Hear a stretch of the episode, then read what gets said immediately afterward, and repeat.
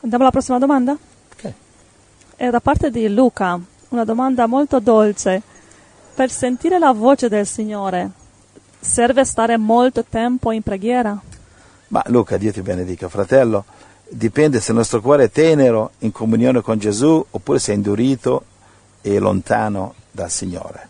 La scrittura, dagli la scrittura. Suo fratello, Marco Sì. 16, 14. Va Marco bene? 16, 14. Poi apparve agli undici mentre erano a tavola e li rimproverò della loro incredulità e durezza di cuore, perché non avevano creduto a quelli che l'avevano veduto risuscitato. Bene, quindi Gesù rimprovera i discepoli perché la loro incredulità proveniva dalla durezza del cuore. Qui questa scrittura mostra che l'incredulità viene dalla durezza del cuore.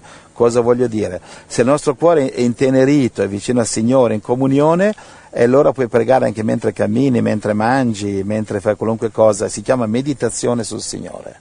Cosa che le meditazioni orientali, indù, trascendentali, buddiste hanno imitato o imitano sul- sulle cose del, eh, sulla creazione invece che sul creatore. Dobbiamo meditare sul creatore, Dio, Gesù e la sua parola, va bene?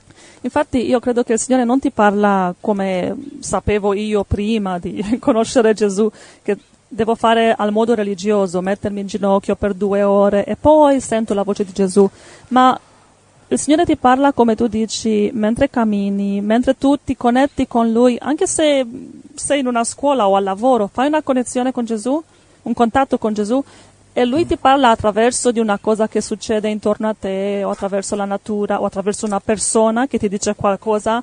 Non si rende conto la persona, però è Gesù che ti parla. Il tuo cuore è toccato e tu senti questo viene da Dio. Non è tu che parli, è da Dio. E senti la presenza del Signore. Può essere qualsiasi cosa, se tu sei attento, il Signore ti parla sempre. Amen. Guarda, io no- non prego mai come fanno i religiosi, cioè non mi metto mai in ginocchio Mai? se non ne sento il desiderio. Ah, ok. Perché No. io ti ho visto. Non digiuno mai se non sento il, il- il bisogno di digiunare.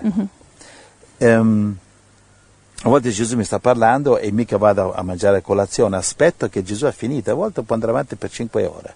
Sì, sì. E mi parla mentre passeggio sotto gli alberi, mentre, mentre- mentre prendo appunti, mentre faccio questo quell'altro con la Bibbia. Ma non ho regole ogni giorno, ogni settimana, mezz'ora, un'ora, questo è robotico, questo sono i pappagalli. Il pappagallo alla domenica mattina va in chiesa e ripete quattro stupidaggini in preghiera. Il pappagallo. Va bene? Invece il discepolo, l'apostolo fa come Gesù, come, gli- come nella- nel Vangelo, cosa fanno? Quando lo Spirito ti guida, digiuni oppure non digiuni se non ti guida. Ti metti in ginocchio oppure non ti metti in ginocchio. Non c'è una regola. Sì, Cioè le chiese sono, di- molte chiese, tanti, sono diventate un mucchio di pappagalli. Il pastore prega e tutti seguono dietro. Questo e tutti dietro. Il pastore si gratta la testa così, tutti si grattano la testa così. Eh, sì, sì. Invece Gesù lo vediamo diverso, era libero. Amen. Giovanni 8, 31 al 36 dice la verità vi farà liberi e se il figlio vi ha fatto libero sarete veramente liberi.